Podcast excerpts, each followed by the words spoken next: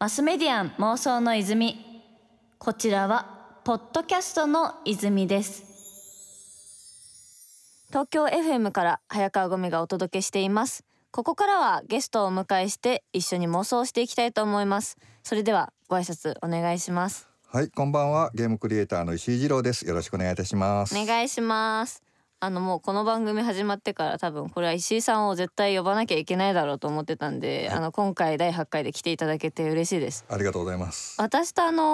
石井さんの関係でいうと、もともとは人狼からですかね。そうですけど、人狼に呼んだ理由が、ゲームがドラクエが好きっていうのを見つけて、でドラゴンクエストのまあ、開発メンバーで人狼会してるんだけど、これ来たら絶対得なんじゃないっていうことをお誘いしたっていういや、得でしかなかったですね、うん、でなんかそれがきっかけで私も人狼っていうまあ、対面式のゲームですねにハマってしまい、でそこからさらに発展して脱出ゲームだったりとか、こう石井さんにいろいろ影響を受けてですね、もともとゲーム好きであったんですけど、そういったテレビゲーム以外のところについてこうズブズブと沼に陥れられてると言えばいいんでしょうか。すごいいろいろなことをこう教えていただいてるという感じですね、はい、石井さんだとゲームクリエイターってことなんですけど、代表作の方とか教えていただいてもよろしいでしょうか。代表作で一番言われるのは428封鎖された渋谷でっていうですね、昔10年黄色いパッケージのやつですよね。そう、10年ぐらい前に Wii で出たゲームで、今でも PS4 版とか、去年に出たばっかしなんですけど、うん、このサウンドノベル、昔から言うとかまいたちの夜とかおとぎりそうとかというタイトルが有名だと思うんですけど、まあ、ああいう流れの、ゲームが一番僕の中ではまあ有名なのかなと、はい、あとはノベル系のゲームですよね。うんうん、でそれは監督なんですけど、それ以外では最近では文豪とアルケミストっていうですね、文豪たちを、蘇らせて太宰治とか、芥川龍之介とかと一緒にでこう本をなくそうとする敵と戦うっていう、まあ、刀剣乱舞っていうゲームがすごく女性向けで有名なんですが、はい、それの文豪版みたいなゲームを作っておりまして、こちらはですね、まあ、本当ストーリーの監修をしています、で直近で発表された、セガさんからの新桜大戦、桜大戦の新作のこのストーリーの構成ということで物語を作っている、ここら辺がまあ最近だと有名なタイトルかなと。ホットトピックですかね、はい、なんか本当にそのストーリーを作られるって部分で自分としてはどうやって脚本だったりとかストーリー、まあ、さらにはゲームって部分を作っていくんだろうってところがすごく気になるので、ちょっとそこら辺いろいろお伺いしていけたらいいなと思っております、はいはい。ちょっとまずは石井さんがですね、今に至るまでこれまでどんな妄想をしてきたのかという、そのキャリアの原点に関する妄想を紐解いていきたいと思います。まずゲームクリエイターになろうと思ったきっかけだったりとか、一番最初のそのキャリアについてお伺いしてもいいでしょうか。はい、妄想ってキーワード聞くと小さい頃から妄想しかしてないんですよね。ちなみにこの番組に来られるゲストさん結構そのパターン多いです。なんか、はい、ずっと妄想っ子なんですよって人が多くて、私もそうです。あ、そうですよね。で僕は、現実の世界に興味がなくて、多分テレビの中とかアニメの中とか小説の中の世界が好きで、はいはい、その中にいたい。むっちゃくちゃ宇宙行きたかったですからね。なんかそこら辺結構多分今の仕事の部分とかにも結びついてるのかなっていうのは感じますね。でもそうやってなんかこういっぱい妄想をしてきて、一番最初にその学生の後にお仕事された時はどういった仕事をされたんでしょうか。やっぱりクリエイティブの仕事をしたかったんですけど、当時大阪にいて、はい、で一番最初アルバイトで僕ゲーム作ったんですよ。あ、そうなんですね。ゲームで、本当19歳の時にその当時 そのゲームのクリエイター募集みたいなバイトがあって、で行って何できるの、絵描けます、文章も書けます、じゃあストーリー書いて絵書いてって、アルバイトの俺19歳だけどとかいうのは全部書いて作ったことがあって、でもその時にやっぱパソコンのまだゲームのなんかスペックがすごい低くて、あ、なるほど。で僕自身はやっぱ映画とかアニメが好きだったんで、これじゃ自分の作りたいもの作れないと思って、19歳の時にもう本当その現場で泣いて、これは僕の作品じゃないですと泣いて熱量がすごいですね。で、もうゲームはもう一生作らないと思ったんですよ、19歳の時に。なるほど。だから自分のその考えてることを実現するにはちょっとその時は違かったってことなんですね。そうなんですよ。もうこれはもう悲しいだけだと思って、うんうん、でその後にやっぱ映画とかアニメとかしたいと思ったんですけど、大阪にやっぱりそういう仕事がなくて、うんうん、最初に、映画の、記事とかその映画の試写会に行ってそのレポートとかそういう仕事とかやってる中で、うんうん、編集の仕事になってきて最初にリクルートに入ったんですよ。なるほど。でそれの時にねすごい人と会ったんだ。その時に大阪に伝説のクリエイターって言って東京に出ちゃった人なんですけど、うん、坂口健って人なんです。何をされてる方なんですか？どっちかというとそのいっぱい広告を作ってたんですけど、そこで俺は今頃清志郎のレコードジャケット作りたいから、うん、その思いを遂げるために大阪支社から東京本社に転勤をそうして、で、そのまま何をやったかブルーハーツのジャケットのデザインを作ってたんですよ。当時のザ・ブルーハーツとかあと爆竹とか、はいはい、もう自分たちはかっこええと思うデザインをしてたんですよ。イケてるやつですね。でそんなやつが、うん、こっから生まれたこのサラリーマン的なそのサラリーマンのを踏み台として、うん、まあアーティストになったやつがいる、かっこええと思ってかっこいい、これは俺も頑張んなきゃと思ってどうしよう、うんうん、で自分の中で考えたのがその当時自分のクライアントにTSUTAYAさんの本社、うんうん、カルチャーコミュニケーション CCC があったんですね、はい、CCC ですね。 CCC がまだできて 1,2 年ですごいやっぱ大阪でかっこいい会社だったんですね、はい、ここに転職しようと思ってクライアント転職っていうルール破りのクライアント転職をしたんですよね。はいはい。それでそこの、広報を担当して、まいろいろ宣伝とか広報とかをやってたんですけど、うんうん、こんだけ大量の映画があってなんで俺の作品がないんだ、やっぱり作んなきゃダメだ自分の作品をっていうふうに思って、で22から27ぐらいまでにそう伝えていて、うんうん、なんとかその東京に出ていこうと思って、はい、で東京で日系のグループ会社に入ったんですよ。でも実はそのいきなりゲーム会社とか映画会社行きたかったんですけど、やっぱそうじゃないんですね。TSUTAYAでやっぱ宣伝をやってたんでそのキャリアを認めてくれるところが、はい、どちらかとこう日系のグループとか、うんうん、そこの中のまあマルチメディアっていうのがあって、はいはい、ちょっとエンターテインメント寄りのものをやるけど、うんうん、基本的には宣伝系だよみたいなところの会社が一番僕を受け入れてくれたんですよ。そのゲーム業界を目指したのはいつ頃なんですかね？でそれで、ちょうどぶつかったのがマルチメディアっていうことでマッキントッシュと出会ったわけですよ。僕はそのマルチメディアの部門で、はい、で CD-ROM っていうものはその当時出てきて、はい、当時マッキントッシュって CD-ROM の中にいくつかの、日本人も作ったゲームがあるんですけど、スペースシップワーロックっていう知らない、マクロメディアディレクターっていう当時のアプリケーション、うんうん、今でいうフォトショップとかそういうものなんですけど、はいはいはい、それでインタラクティブな動画みたいなものを作れる、あそんなのがあったんですね。あったんですね、うんうん、でそれで作られたゲームなんですよ。それもなんか数人で作ってて、うん、それがやっぱアニメーションが動いて喋るんですね、うん、でそれを見てあこれは自分が作りたかったイメージしてたゲームに近かった、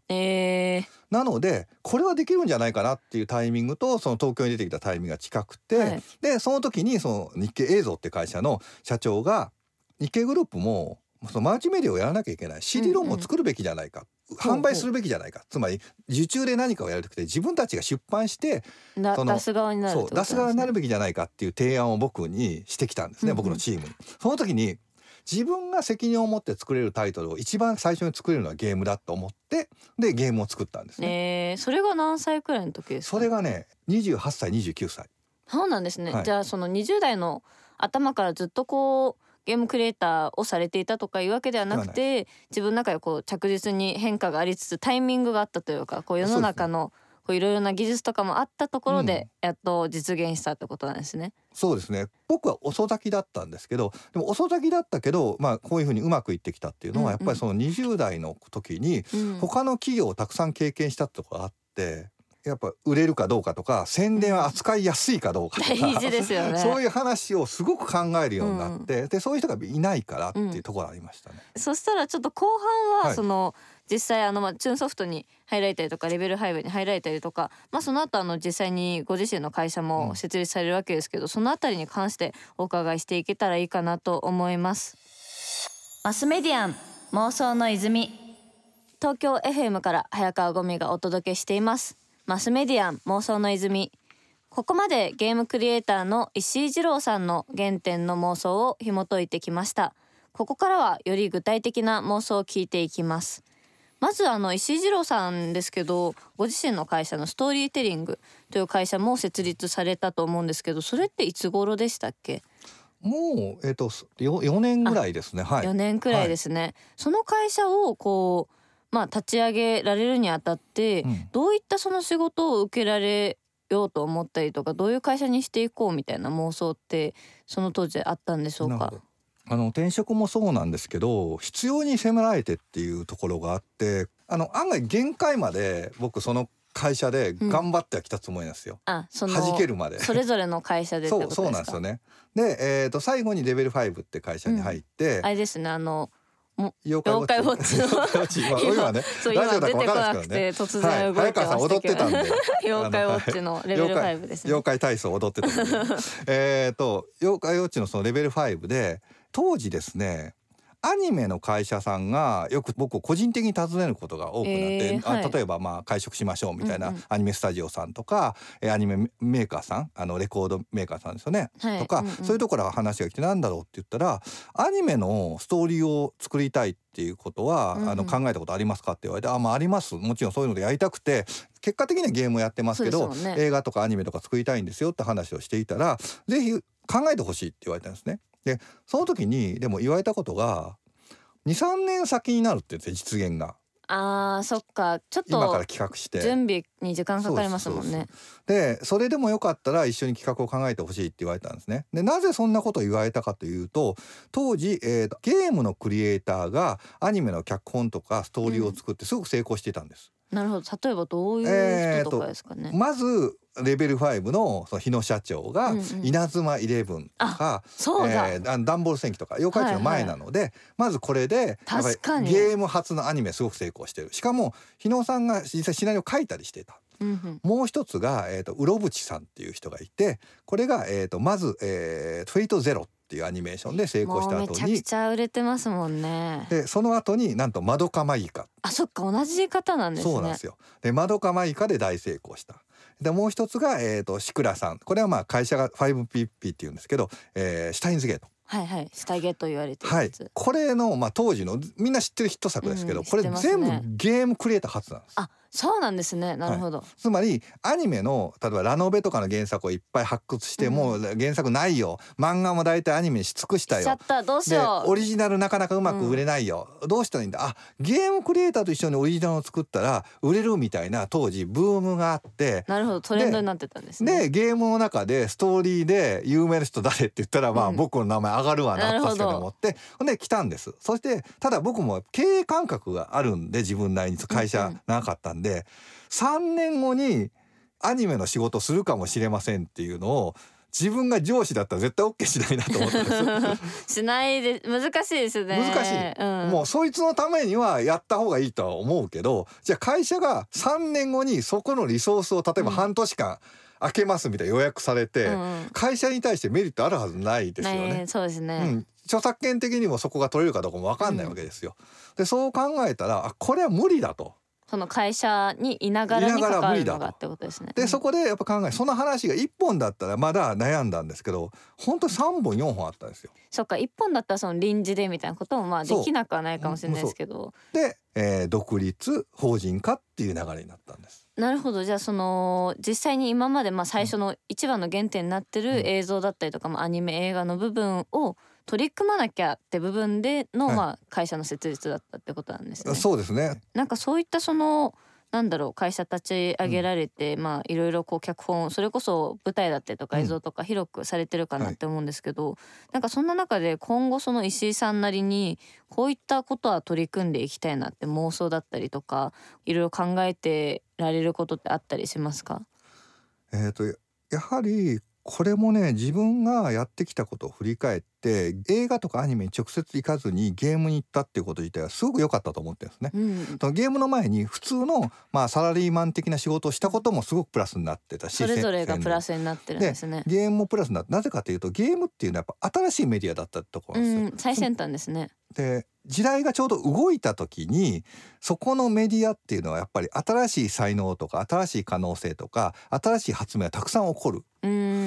つまり、僕自身はクリエイティブにやるにあたっては、もちろん映画とかアニメーションとか自分で夢だったものもやっていきたいですけど、次に新しくできてくるメディアであったり市場であったりするものに挑戦したいなっていうのが一番の妄想でありたい。その中でやっぱ2つはどっちかアナログなんです、はい、デジタルなくて、そのなんか技術とか最先端のっていうとデジタルなイメージがあるんですけど、はい、そうじゃなくてアナログなんですね。そうですね、アナログも新しい市場とか、例えば本当流通の形が変わるだけでアナログって変わるじゃないですか、うん、変わりますね。物って変わるじゃないですか。でそれと同じようにじゃあエンターテインメントどうかっていう時に、まあ一つはその 2.5 次元ということで舞台が変わりつつあるっていうことに対しても関わっていますし、すでにその 2.5 次元舞台、はい、結構ね脚本だったりとか全体のことされてますもんね、はい、2.5 次元舞台とは3次元と2次元の間の舞台、アニメだったりとか漫画とかがまあテーマモチーフになって実際に3次元の舞台で繰り広げられる作品です。あれも変わっていて、今まで舞台役者って食えないってイメージだったわけですか。それがね今違うんです。なるほど。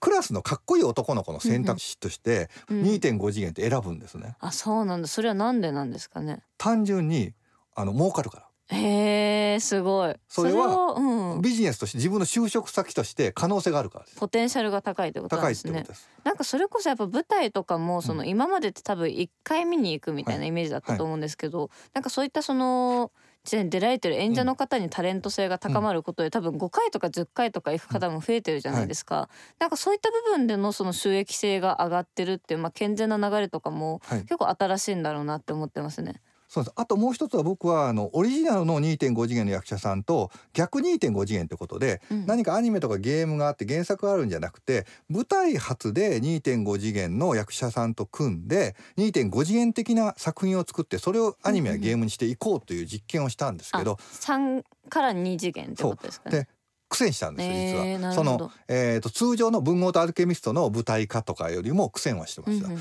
それはなぜかというとやっぱりそのメディアと実はつながってるっていうこと自体がすごく 2.5 次元舞台については今力がある、そこがポイントだと思ってます。そのビジネスモデル的な部分が強いんですかね。そうなんです。やっぱりその、2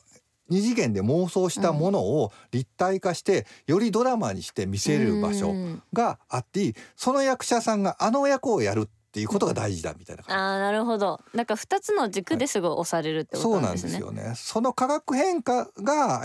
お客さん求めてるもんだろうなと思ってて、うん、だからそこから何か次生まれてくるとは思うんですけど、うんまあ、それについては関わっていきたいなと思っています。いいですね。それ以外のアナログの部分でいうとどういったこうアイテムが気になってるとかありますか。そっから先は次は、ボードゲームですね。やっぱりボードゲーム、アナログのボードゲーム、脱出ゲームみたいなところに何か次のヒントがあるんじゃないかなっていう。いや、ありそう。しかも私も大好きなんでちょっと、うん、でもこれは多分私も大好きすぎて長くなりそうなんで、うん、ちょっと次週にお話しさせていただけたらなと思います、はいはいはい、これ湧くんですよ。なんかいい話とか妄想が湧くとこれが泉が湧きますマスメディアン妄想の泉。